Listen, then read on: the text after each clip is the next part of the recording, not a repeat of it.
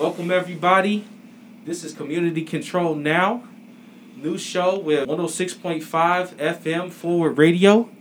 I'm your co host, Vincent Gonzalez. This is my esteemed colleague, Michael Tee. Say what's up to everybody on Radio Land.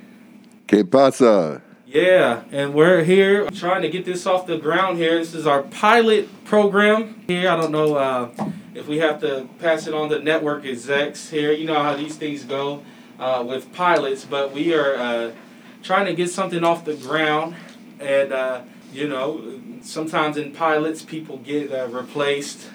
So uh, the, the role of Vincent Gonzalez might be played by someone else next episode. We don't know yet.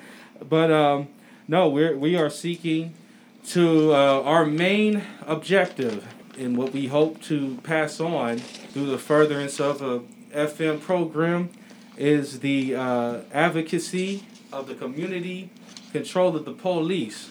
Okay, I know that's a, a pretty far out concept to some, and we hope to state our case as well as possible, and uh, you know maybe have some fun along the way of a pretty uh, heavy topic here. Uh, but uh, I would like to, uh, you know, just lay out kind of where we're coming from, and before that, uh, you know, give you a little perspective of, you know, what got us to this point from a, a personal standpoint. We'll uh, we'll touch on some of the history of everything later in the program, but uh, for now, we were very much hoping to just kind of give uh, give the people what they want, so to speak, here, and that's uh, you know a, a personal touch of things. So once again, my name is Vincent Gonzalez. I am a near lifelong resident of our beautiful town, of Louisville, Kentucky. You know, I, I say that with a great deal of pride. Um, grew up here, and uh, since around the age of, I'd say about 16 or so, have had uh, an involvement in one way or another in social justice movements. At many times, uh, was introduced to many elements of uh, social justice. Being a intermittent, I'll, I'll be the first to admit that, intermittent uh, board member of the Kentucky Alliance of, Racist and Political Repression, among other uh, organizations I participated in during the uh, Mike Brown struggle, the uprising that came from that in Ferguson, Missouri. I was a part of and uh, helped collaborate with those who started the uh, Black Lives Matter Louisville chapter.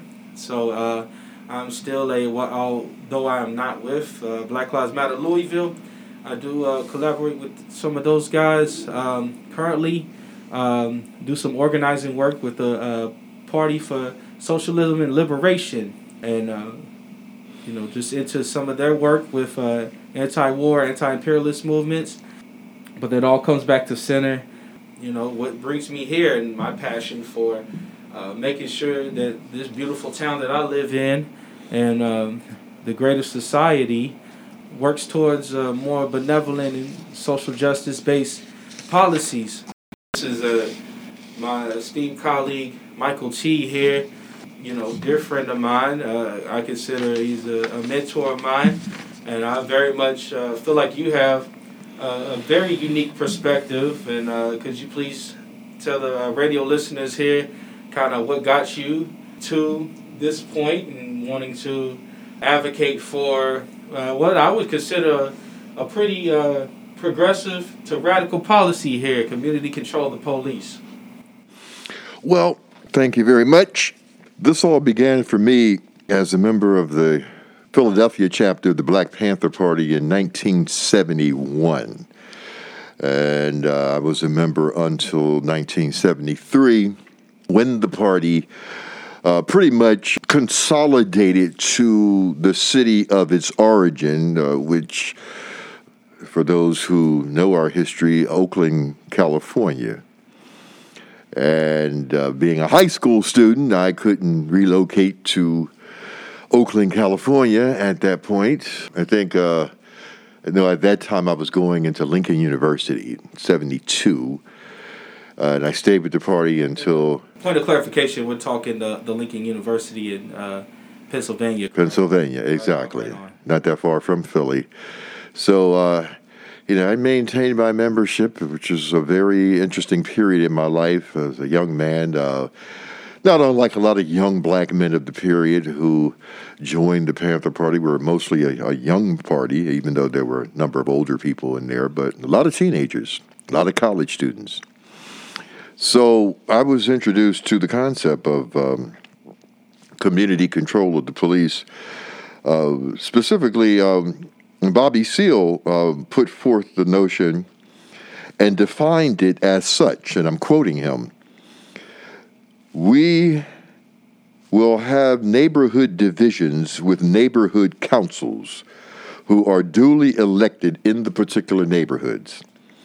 The point of community control of the police is that those people living in those neighborhoods will actually do the hiring and firing of the patrolmen and women who patrol the area.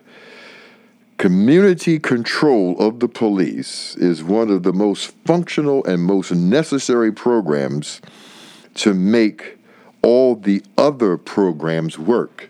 So this was one of the things as a young man in the uh, Black Panther Party that uh, you know it intrigued you some somewhat uh, I guess cause we could say galvanized you uh, to um, you know have a, a basis into a uh, you know progressive to radical uh, political perspective. Would you say that? Yes, because as you can imagine, and anybody who has a just a uh, superficial understanding of African American history, the question of police repression has always been an issue of the utmost importance. Uh, we know that even in the founding of the Black Panther Party, there was a survey taken of the c- people in Oakland as to what were the most important issues to them. Police repression was the number one thing among a bunch of other issues the, the, the people in that community said, if you really want to help us, you'll do something about these police killing us and harassing us and locking us up. And as we know, that wasn't just a condition of people in Oakland.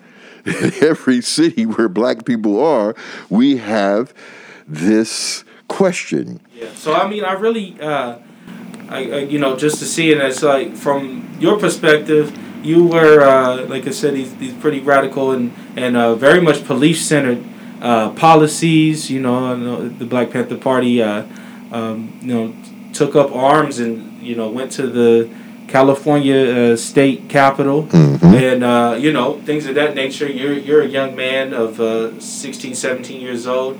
Um, you're seeing this, but I am curious kind of what are some other perspectives that you saw and then um, when uh, how long were you in that struggle, in particular with the Black Panther Party? Well, as I said, I was a member of the party from 1971 to 73 when uh, the party uh, contracted due to a lot of internal and external pressures. You know, we were attacked by the state, the federal state, uh, directly your local, by your local chapter. They, uh, well, local and national, uh, the FBI intentionally uh, tried to suppress us. It, uh, I mean, it's legendary the kind of lengths they went to to suppress the Black Panther Party as the vanguard of the Black Liberation Movement. So at the time I came into the party, there was a lot of internal conflict going on. I mean, mistakes that we had made internally, and most importantly, attacks from the federal and local governments. And uh, so part of the regrouping was to keep the party going, but in a new way.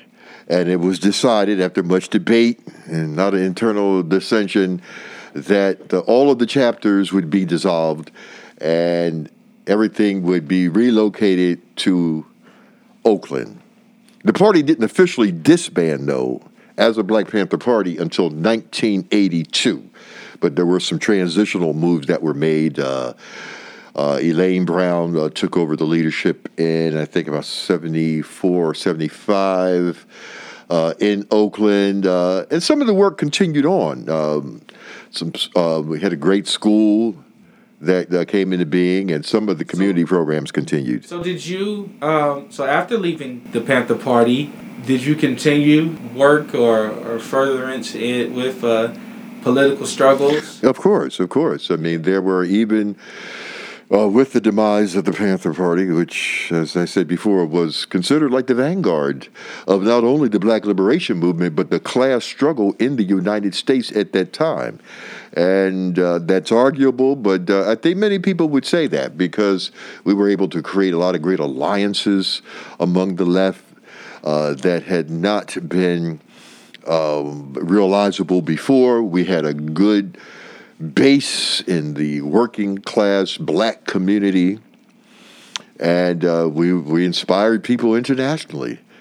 Uh, there were panthers of some stripes created all over the world the gray panthers, the red panthers, the white panthers, all over the world. Uh, we uh, were able to uh, can, inspire people. Truly see this as, uh, and we've discussed this in you know casual conversation uh, the closest, you know, in terms of just from a racial, social justice standpoint, uh, the closest to a vanguard, and when we say vanguard, we're saying uh, a you know leading uh, sort of revolutionary party, the closest that we've seen in American history.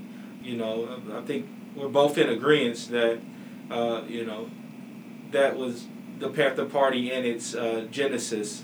Yes, I would say so. I mean, now there were other revolutionary parties that were doing great work, but in terms of which parties attracted the greatest numbers of working class people and the most oppressed classes in the United States, we could say that the Black Panther Party was in the leadership of that. Even though we were an all black party, we had great alliances with other oppressed people lo- uh, locally, nationally, and internationally. Uh, something that has been yet to be reproduced. Um, now, you know, to your previous question about you know moving on past the Panther Party after I left, uh, you know, like so many folks, I uh, you know. When I dropped out of college, I continued on in local activism, working with groups like the then October League, uh, the Revolutionary Communist Party, and other groups, local and national. Um, I've moved around to various cities. Uh, what were some of the things you guys did in these parties? Uh, well, some of it was the continuation of uh, a lot of the work that um, was we, uh, was being done in the uh, Black Panther Party. Um, of course, um, uh, many of these groups were integrated groups.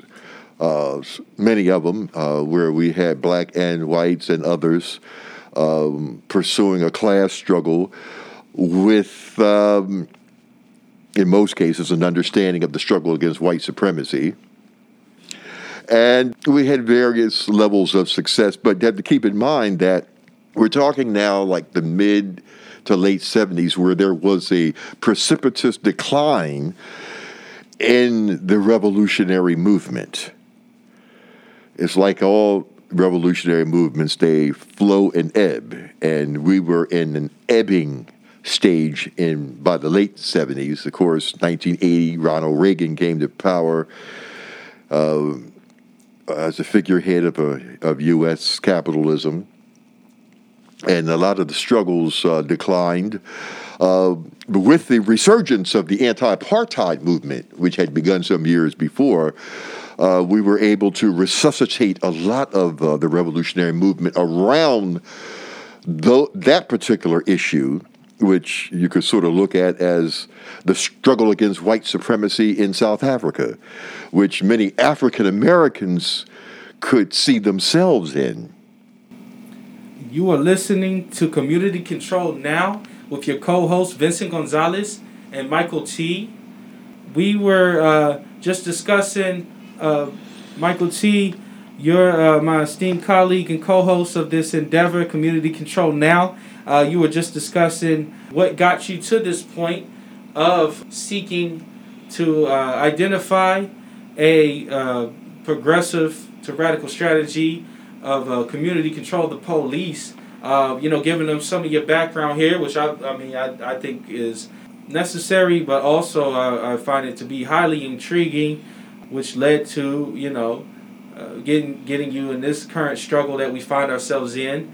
Um, so you were talking before about the uh, anti-apartheid movement kind of uh, yes. galvanized the uh, the social justice scene. Uh, this is around mid to late 80s, is it? Well, that's when it was gaining steam, and by the 1980s, it was in full steam, uh, uh, specifically around the campaign to free Nelson Mandela and all of the African National Congress comrades who had been in prison for years. And that movement had been, you know, being fought nas- internationally for a long time, but it, it, you know, it reached a, a fever pitch in the 80s in spite of Reaganism and the rise of neoliberalism and the resurgence of the right wing, you know, that had been on the defensive, I'd say, since the 50s and the resurgence of the civil human rights movement that uh, had emerged from the 50s and uh, raged almost continuously until the 70s. So we're in the 80s now, and not only do we see the the uh, resurgence of social justice, specifically around the anti-apartheid movement, but there was also the period in which Jesse Jackson had two memorable presidential campaign runs for um, for president. And between the anti-apartheid movement and Jesse Jackson's uh, political coalitions, we were able to bring together a lot of old activists and some new ones who were just emerging in the 80s. Uh, so that was a great development, even though Jesse Jackson did not win the presidency either time. And it wasn't till the end of the 80s, I believe, that, uh, or maybe the early 90s, and you can correct me if uh, my history is a little bit off, that we were able to get uh, Nelson Mandela released from prison. But there were some real gains, as I said, just in the sense that a lot of old activists came back together. Which you were a part of. Yes. Uh, you, you kind of, uh, y'all got the band back together. Yes. On a higher level, too, Absolutely. in two ways that we, uh, unlike uh, some of the sectarianism and other types of political divisions that were so rampant in the earlier phase, by the 80s, we were able to bring and to broaden the alliance of forces uh, around the anti-apartheid movement and Jesse Jackson's campaign. Rainbow Push Coalition. Yes, Rainbow yes. uh, he had, uh, as as perhaps I um, very light analysis of that. Uh, the argument could be made, as you said, uh, the Panther Party was, uh, you know, one of the closest to a social revolutionary reform uh, movement, a, a uh, concentrated movement, uh, the argument could be made that uh, Jesse Jackson's campaign was the closest to a, uh, a broad-based coalition at that time. You know, he had he had gathered all these different groups. I want to say he won um, in the in the Democratic primary. He won a state or yes. You know. Um, yes, yes. He won a bunch of primaries, actually. You know, um, he did better in the second presidential run. I mean, if you recall, and I'm sure many of the listeners will recall, that he almost won the nomination. I mean, there was a, at some point when it looked like he was getting close, there was an orchestrated attempt to uh, derail the campaign, you know, drawing on some mistakes he made.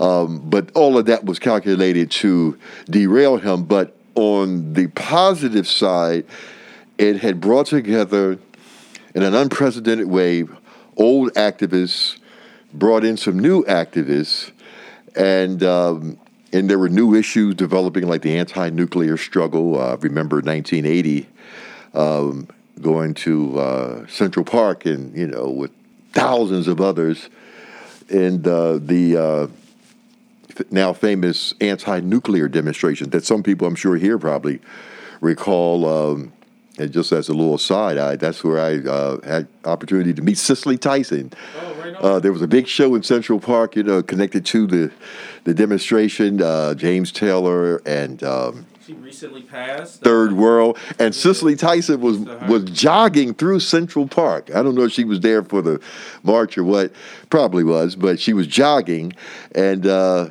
right close by us, and somebody noticed that it's that's Cicely Tyson. Hey, Cicely, hey, what's happening?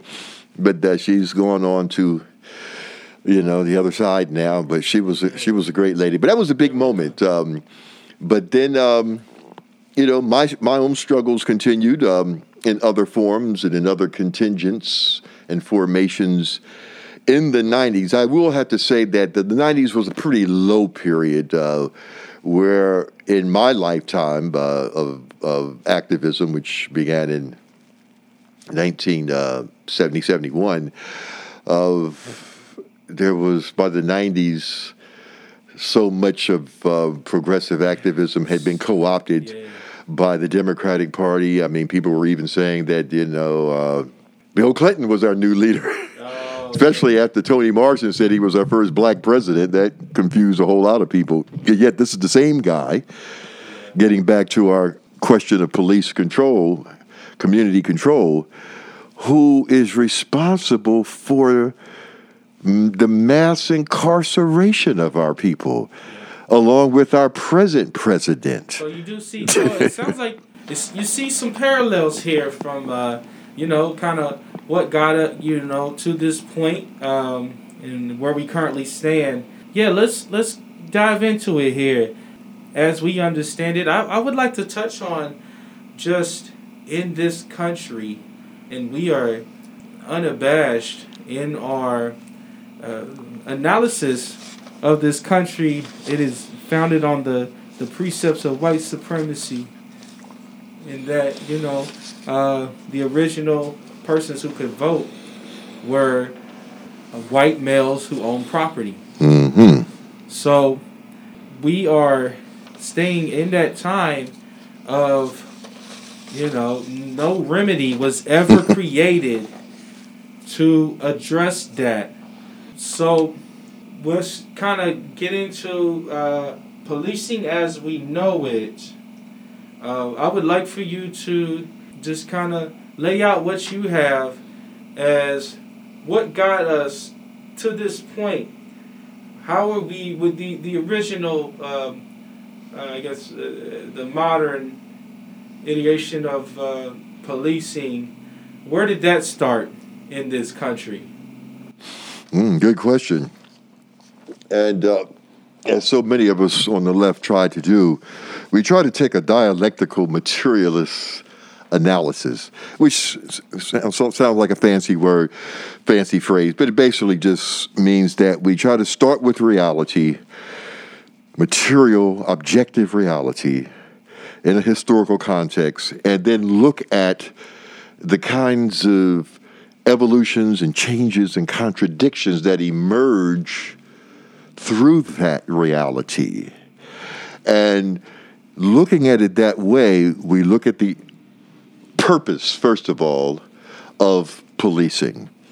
And we're talking about uh, maintaining uh, social safety because in class stratified societies, you could say almost any societies, there's a need for social safety, maintaining the peace. There are social conflicts that arise in any social formation, and there has to be some type of entity that people aren't able to maintain that individually and collectively themselves. There has to be some entity that does that. Political philosophers, I want to say uh, Hobbes, you know, very much, you know, when we talk about the social contract, yes. where the people uh, you know, maybe give up some personal liberties, and this is how it's uh, presented, and it's one of the uh, foundational uh, shaping documents of this country. Uh, you know, you give up a degree of personal freedoms as the you know the document goes in exchange for the safety and security that you could not yourself provide. Yeah, social collective security, but, which is uh, always a need. But as we've, uh, you know, as we currently see, and um, uh, we understand a degree of uh, we're preaching to the choir here. If you're a full radio listener, perhaps uh, you know you're you're in on some things here that is uh, obviously not been the case in in so many ways. Um, so you said it's is about uh, social control, uh, but what is the uh, I think you had a two prong analysis of that. Exactly. Beyond social control. Exactly. What, what else are we talking about Yes. here? Well, when I, I raised that because I mean, obviously now more than ever, because of all of the social confl- conflicts that class stratified and oppressive societies usher into existence, there has to be that first and foremost. But there's also, because of the same reasons of that class stratification, um, especially under a capitalistic system, uh, there's a need to protect commercial private property first and foremost, even beyond the social safety. And even the social safety is determined by who owns the vital resources. So, in the U.S., for instance, uh, the vital commercial property at the beginning of the establishment of the settler colony that became the United States was chattel slavery. So, a policing apparatus emerged primarily to protect that property. Slaves were escaping from enslavement. Speaking of the slave patrols, Exactly. you know, of that era, I want to say I remember seeing online how some of the uh, police badging that we see uh, modernly, um, the uh, the kind of the star as we, you know, if, if you're a fan of old westerns, you know, the star badge. um, they they showed you know a historical uh, artifact of you know the slave patrol Yes. in that same iconography. Um, so uh, very much these are um, bedfellows, and we see they uh, you know coexisted and to you know the current modern ideation. We uh, like I said we we cannot in, in order to uh, move forward and have a, a progressive uh, lens towards uh, these things. We we we have to uh, be honest about that. Yeah, and, and and unpack the contradictions because that's why I said, as much as most people recognize the need for social safety, you can't understand the contradictions and the complexities of policing if you don't understand it in a historical co- um, context. Beyond the need for creating social safety and peace, has been the economic need of the people who control the vital resources to have a policing force to preserve that and protect that. And as I said, with the advent of the poli- of the uh, slave patrols, they were trying primarily trying to protect the ownership of people. That's a and that's a cold, that's a cold piece when we talk here. The original property, and I um I say this. This is from my perspective of being uh, in the you know uprising in town that we had, and uh, many people were were distaste on the uh, loss of uh, business property uh, down south, the breaking of windows. These things um, were troubling to them. And I just want to put out there, you are listening to Community Control Now with your co-host Vincent Gonzalez. That's me and uh, my esteemed colleague Michael Tee. Here. We are currently talking about the history of policing and uh, where that leads to us to now. Uh, but many people, when we talk about that personal property piece, were very uh, incensed upon that, and you know it was a a, a, lo- a losing point for um, many persons uh, in town. But you can see the differences in how the police responded to the uprisings in the last last summer and what their priorities were. Protecting commercial property. Okay, no longer chattel slaves, but these banks in the downtown area, and why there was so much consternation around that, versus the public property of the Capitol, for instance. Look how light that security was. I mean, not that they don't have security, but look at the contrast between the heavy, heavy police prote- uh, presence to suppress the uprisings this past summer versus protecting the public property that's theoretically owned by all of us of the very Capitol itself and the differences there. And that shows you uh, not only the racist aspect of it, but again reinforces how protecting private property is so is primary. And, and and when you're in that, it's from a, a I would say a non-material base where you're, um, you know, literally profits over people. I know that's a slogan that we use many times in the movement. Um, it, it, it becomes highly uh, reactionary in so many ways. I say a, a, a grand example from that. So, uh, as a participant of uh, the uh, uprising in town here this summer, uh, last summer, um, I you know just seeing from that context, uh, I think a, one of the best examples of that. prior to the Breonna Taylor indictment announcement with the with the cops, uh, many businesses uh, boarded up their store. Mm. Uh, one in particular uh, wasn't even. It was a. It was a Target.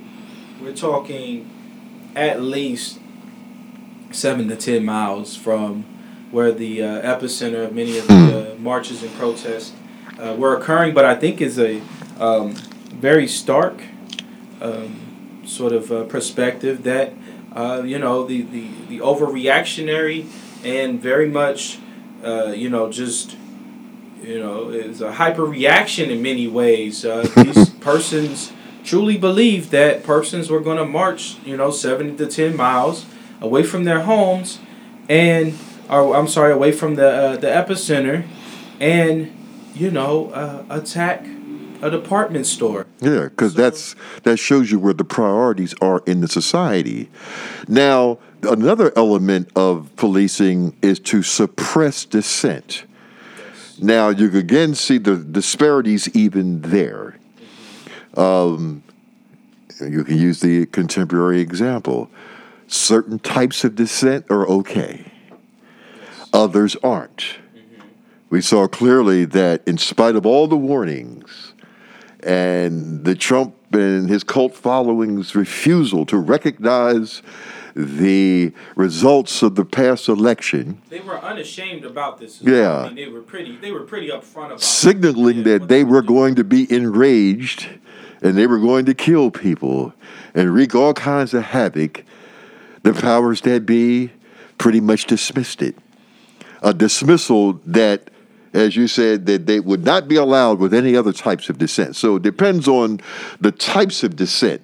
And I raise that because in looking at this historically, we can look at how the police are used to suppress union organizing historically. Mm-hmm. The police and the Klan are, have been known to collaborate to suppress strikes. I want to say a couple years ago, this was off overlooked. The uh, the FBI has, which um, those of us in social justice and progressive movements are, um, you know, no kin of ours. But they did release a report um, talking about the high level of infiltration of white supremacists in the police forces all across this country. Mm-hmm. Um, and if I'm listening to kind of some of the stuff you laid out prior uh, to this, um, it's because it just you know it's like key to lock. You know they're very much uh, they're they're uh, they have they you know have some similar purposes like you know going back to their original purpose. Their original purpose. To, you know suppress. Uh, slave resistance yeah. and to retrieve the slave owner's property. So, and then we fast forward to the 20th century, and you know after uh, the glorious anti slavery struggle. And then we come into the 20th century, we see the uh, emergence of the civil human rights movement. And when you look at that historically, you see where all of those demonstrations and marches uh, faced the most brutal Yeah. repression We wanna talk from who? Reactionary. I mean, we're talking, we're talking um, in this. You know, I'll give the warning of you know the, the our esteemed listeners who are familiar with what they did. Uh, we're talking, we're talking high powered fire hoses on uh, school children, and uh, you know. Um, Billy clubs and, and horse tra- uh, trampling of Yeah. of uh, elderly uh, church going women, and you know, John Lewis's head was cracked. yeah, It, yeah. uh, he almost lost his life on, and it, well, I think it, knowing his story on several occasions. Um, one of our uh, uh, dear friends, uh, Ira Grupper, if he's listening right now, shout out to him. Uh, Mhm. was a part of that struggle, and uh, you know was was physically harmed Yes. in, that, in that movement. You know, And with the emergence, shows you how this stuff comes around of the Black Panther Party, we faced unprecedented police repression orchestrated by the highest security forces in the country, the FBI. We were always constantly harassed by the police. Uh, part of that was because, you know, we made it known to them that unlike previous struggles, we were going to defend ourselves. And of course, that made them even madder um, you know, we can debate uh, that that strategy, but that's what it was. Unlike the pacifists who had a legitimate strategy, uh, but we weren't pacifists, and if you shoot at us, we're going to shoot at you back. We're going to resist. So, quite naturally, uh, we got the full brunt of the oppression to the degree that they infiltrated the organization to destroy us. Uh, where they couldn't do it that way, they. Um, you know, just shot you down in the street, shot up our offices. I know in Philadelphia, uh, a lot of the, the events we were doing, we would get harassed. Police would show up. They're so reactionary. I mean, they they um, come down with an iron fist on um, pacifist organizations. You know, Yes. a lot of the uh, anti-war Yes. demonstrations, which the uh, uh, people who organized this radio station, uh, Forsooth, Yes, uh, yes. you know, many of them were, were a part of that. Yeah. Which shows you that it's as much as it is a white supremacist and racist element in this, it goes beyond that because part of the role of the police is to suppress any kind of dissent that they feel highly threatens the powers that be. And so we have this continuous history of this that's only gotten worse in the 21st century, uh, which precipitated the rise of the of the uh, Black Lives Matter movement. And I think after the Ferguson uh, episode uh, in 2013, it was. Yeah, I mean, I had I had a firsthand. Oh yes, Ferguson was around uh, 2013, 2014. Um, I had personal upfront experience. Um, did not do as much. Um, you know, was was a part of organizing with the uh, local forces uh, during that, and that really what uh, got me. Um, you know, sort of viewing this as a lifelong struggle was uh, you know Ferguson uh, pretty much uh, you know grabbed a hold of me but um, you know and I say and this is to perhaps a lot of people listening right now um, you know the uh, the current uprising um, surrounding the Breonna Taylor Mhm. case um, it very much uh, grabbed me. I saw firsthand how the the lengths that uh, police were willing to go uh, to suppress, uh, you know, organic, legitimate um, protesting of, you know, these uh, these social control overreaches, and um, I mean, just you know, some nights uh, it got it got pretty bad to see, and I think for many uh, people in this town, this was our first. Uh, it was a, a upfront education Yes. in, in in how deep those depths go. Yeah. Um, so So it's a complicated. Um, it's a very complicated thing. Situation. And, uh, well, you know, some people have thought of many different ways here, and we, we will throughout, you know, doing this show and uh, piecing things together. We will continue to analyze, talk about um, moments in history, Yes. because it's very important. But just uh, we got about 10 or so minutes left here. Mm-hmm. I would like to touch on just, you know, so we're here. We say that this is a, a grave overreach. Um, citizens, many of them black, brown, brothers and sisters of the disabled community, economically depressed persons are uh, highly subjugated by this uh, system of policing, of social control. So, uh, some of us have sought to find a remedy to that. One analysis has been, and which came out of uh, some of the concessions of, and once again, I'm making the assumption that if you if you're listening, you're familiar with uh, some of this, so I won't uh, toggle too long on that. So from there, uh, we, you know, and some persons. Uh, uh, shout out to uh, Keturah Herron of ACLU work uh, put together among you know with other folk and uh, got it past Breonna's law, uh, the ending of no knocks. Um, Mm-hmm. As I understand, the state of Virginia statewide has adopted that policy of no knock warrants.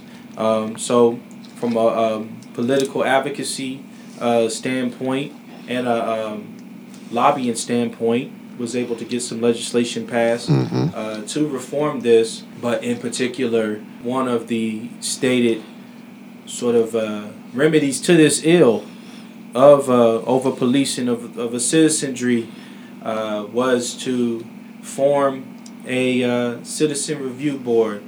Now, um, throughout this struggle, we have had in this town, as a near lifelong resident of it, we have had various forms of uh, citizen review. One in particular was uh, started up and spearheaded by the Kentucky Alliance right prior to the uh, city county merger. That sought to, in essence, citizen review is looking at cases of police misconduct, giving uh, an analysis. Um, this is um, these are citizens, are non-affiliated with the police, uh, appointed. Typically, they were appointed by the mayor's office, and they uh, look at cases of police misconduct and try to see, you know, from a citizen standpoint, you know, what the redress should be. So, as it stood before, and we can touch on a little bit the uh, the present board that was recently passed. Um, you know, gives uh, recommendations of what, what those redress should be.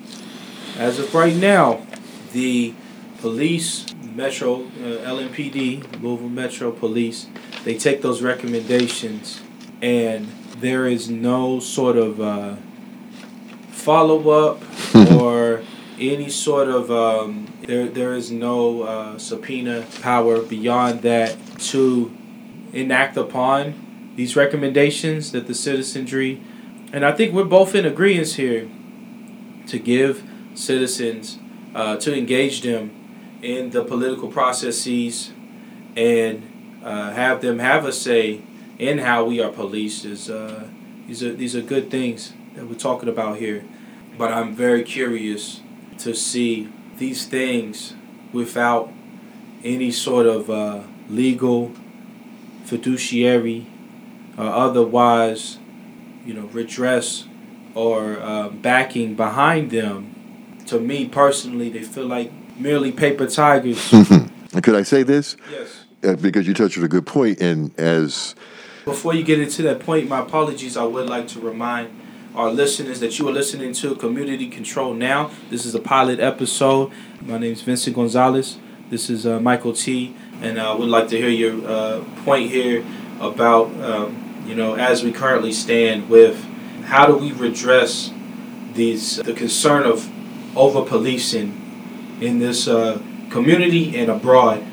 Uh, first of all, I think most of us who have analyzed this whole question of uh, policing and police repression recognize we're going to have to look at alternative ways of maintaining social safety in the society, which ultimately means abolishing the current form of policing we have now. We got to have other alternatives. ultimately, we've got to abolish the police. But realistically, we know we can't do that immediately. And that's primarily because we have no other mechanism in most of these cities and municipalities to maintain any kind of social safety. So do we just leave it as it lies? Well, there there are several an, there's several answers to that question. Some are saying, well, defund the police. Now we feel as though as much as that has some merit. Can you, can you put in a because I, I think the language sometimes gets a little lost. Do you mind kind of can we flesh out for uh, you know a minute or so? Yes. Well, you know, it means different things to different people, but I think we could uh, safely say that we need to redistribute the funds that are going to these police entities that are killing us and not even really solving crimes in our neighborhoods. Definitely not solving um, crimes, you know, in the federal or national level, uh, private uh, crimes that are being committed, uh, you know, all the crime that goes on in the political system, all the crime that goes on in the uh, private business suites, you know, where people are embezzling billions. Yeah. I mean, there's, there's, analysis, you know, we have termed, I guess, to maybe uh, placate it to a degree, white collar crime yes. has a way greater uh, economic impact on uh, the citizenry abroad uh, internationally uh, than Uh, you know, street crime. Street crime yeah. So so that tells us again, as as as radical forces, always trying to reach to the roots of things, that the mission isn't so much even about solving crime. It again goes back to protecting commercial private property and suppressing dissent. And we know that the mission should be creating and maintaining social safety. So, how do we do that? Do we defund the police, take the monies away from the police, and redirect them other places and employ, you know, uh, social services?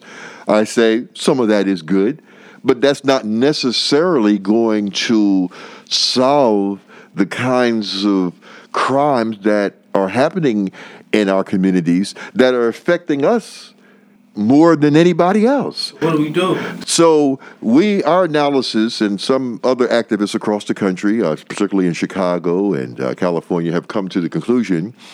Uh, that the Black Panther Party came to in 1968 that we need to take control of the police system wherever it exists in each one of these cities right? We can't make them disappear, just like we can't make crime disappear and all the social contradictions disappear, but we can struggle to gain control of the apparatus. We got about uh, 10, a little bit under 10 minutes to play with here. I, I did want to um, sort of, uh, in summation, with um, what do you see as, because many of uh, our dear listeners out there um, are um, advocates of the defund the police movement what do you see as the perhaps uh, critical concern with that?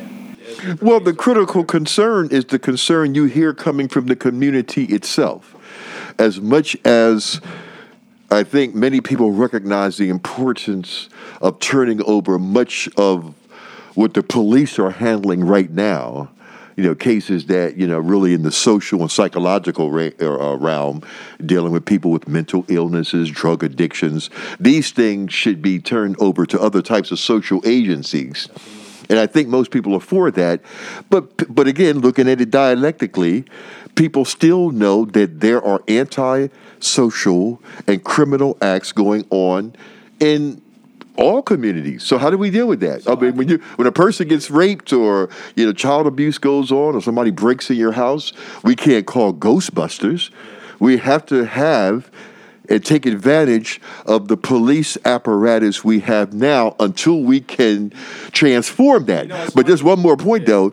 So we say that in this interim between what we have now and abolishing the police, which is a long term struggle, we've got to gain control of the police departments through democratically elected precinct by precinct, or however it's broken down into various cities. I think in Louisville it's a little different. I know in Philly, when we were waging this struggle back in the 70s, you know, we were, you know, um, you know, looking at it in terms of the precincts.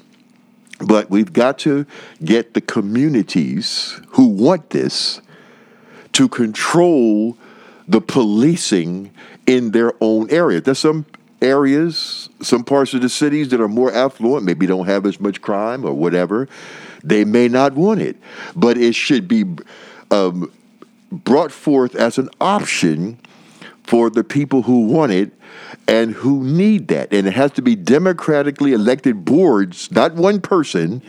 You know, controlling it. We're not talking about recommendations, you know, where we keep the present system and then have a community council that uh, reviews the evidence after they've killed you and locked you up and then they make recommendations to the people in power. We're talking about empowering the people yeah, in, a, in, a, fiduciary and um, legal way, making sure that you know there are some consequences to this. So many people, you know, like I said, many of our listeners, we we are not uh, ignorant to this fact that uh, many uh, people will see, you know, well, we'll defund it, we'll put it in social programs, and uh, you know, we still have a, uh, you know, it's it's when we say D the the prefix of uh, I, I say I use the analogy you know just like decaffeinated coffee. Um, it's still uh, it's still coffee. It has exactly. it is not it's not uncaffeinated. It yeah. has some caffeine in it. And just, just more diversity as, on the police yeah, force. yeah. getting well, black policemen well, doesn't solve the problem. here's the, here's the, contradiction with that we've had. As a uh, town in particular I've seen we've had reductions in police budgets in many uh, because you know we are very much these social uh, and and many of these modern urban spaces are similarly ran uh, because of that shared history. We've had moments where the police budget was reduced, you know, defunding right there, and you know many. Uh, there was, uh, you know, of course, the police force, the FOPs of these towns, uh, this town in particular, and many citizens said that, well, you know, we, we had this uh, reduction in the police budget, and, you know, either, you know, violent crime went up or many of these other things went up. So we can't we can't do that, you know, and, and you know, in many cases from the defunding effort, uh, the uh, police budget was uh, increased prior to the defunding. So, um, you know, many times, and, and as, I, as I personally see it, uh, perhaps defunding uh, can be just a band aid on this, um, you know, very much deep, deep wound yes. of, uh, of over policing uh, in this. And I think that's why the community control is gaining traction because people are looking at the various alternatives and the options and they see, well, that's not really solving the problem. So we, and everything boils down to who is in control. Yeah. So we have a few minutes here. So when we say, uh, if we could bullet point, man, when we're talking about, and this is community control now, man, this is, uh, I'm not going to say meat and potatoes because I'm trying to come from a, a anti-specious lens, but, um, well, you know, potato and beans of uh, what we're saying here. We are talking about the ability of a citizenry to hire and fire every police officer in this town. Okay? All police misconduct concerns have the ability uh, to be subpoenaed. So when we subpoena, we have um, there's some you know legal uh, you know channels that go through that.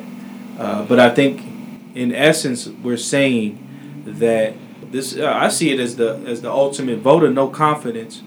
We're saying that you know due to your your carrying out exactly. uh, this violent history, sure, sure. You, have, you have lost the right exactly to, uh, independently and and without you know any sort of citizenry say you have lost that right to police yourselves. This is kind of how yeah, you're doing. because they haven't. I mean, how well has that worked out? Yeah. They're policing themselves, Yeah. and that's the problem, and why we even have this program with so many of these efforts to just have review boards because they have no power. They can't even negotiate police contracts. Which, which can we say is unfortunate because you know, as, as you know, going back to the social contract, we should be able to have a degree of you know checks and balances where we put forth things a, a level of trust, and and we have lost that due to the reactionary nature of these things,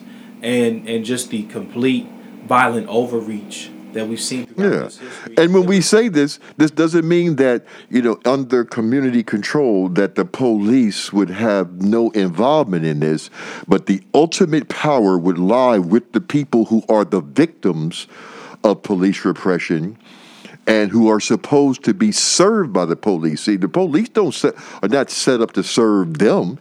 They're public servants. They're serving us. that's- We're their employers. So kitty Caboodle, this is why we do what we're doing here, and um, we're hoping, man, through these uh, radio channels. This is 106.5 FM, WFMP, Forward Radio. We are hoping that we uh, can uh, just get a hold of the masses and galvanize people towards uh, this uh, solution that we seek. So my name's uh, Vincent Gonzalez. This is Michael Tee, and uh, we appreciate y'all.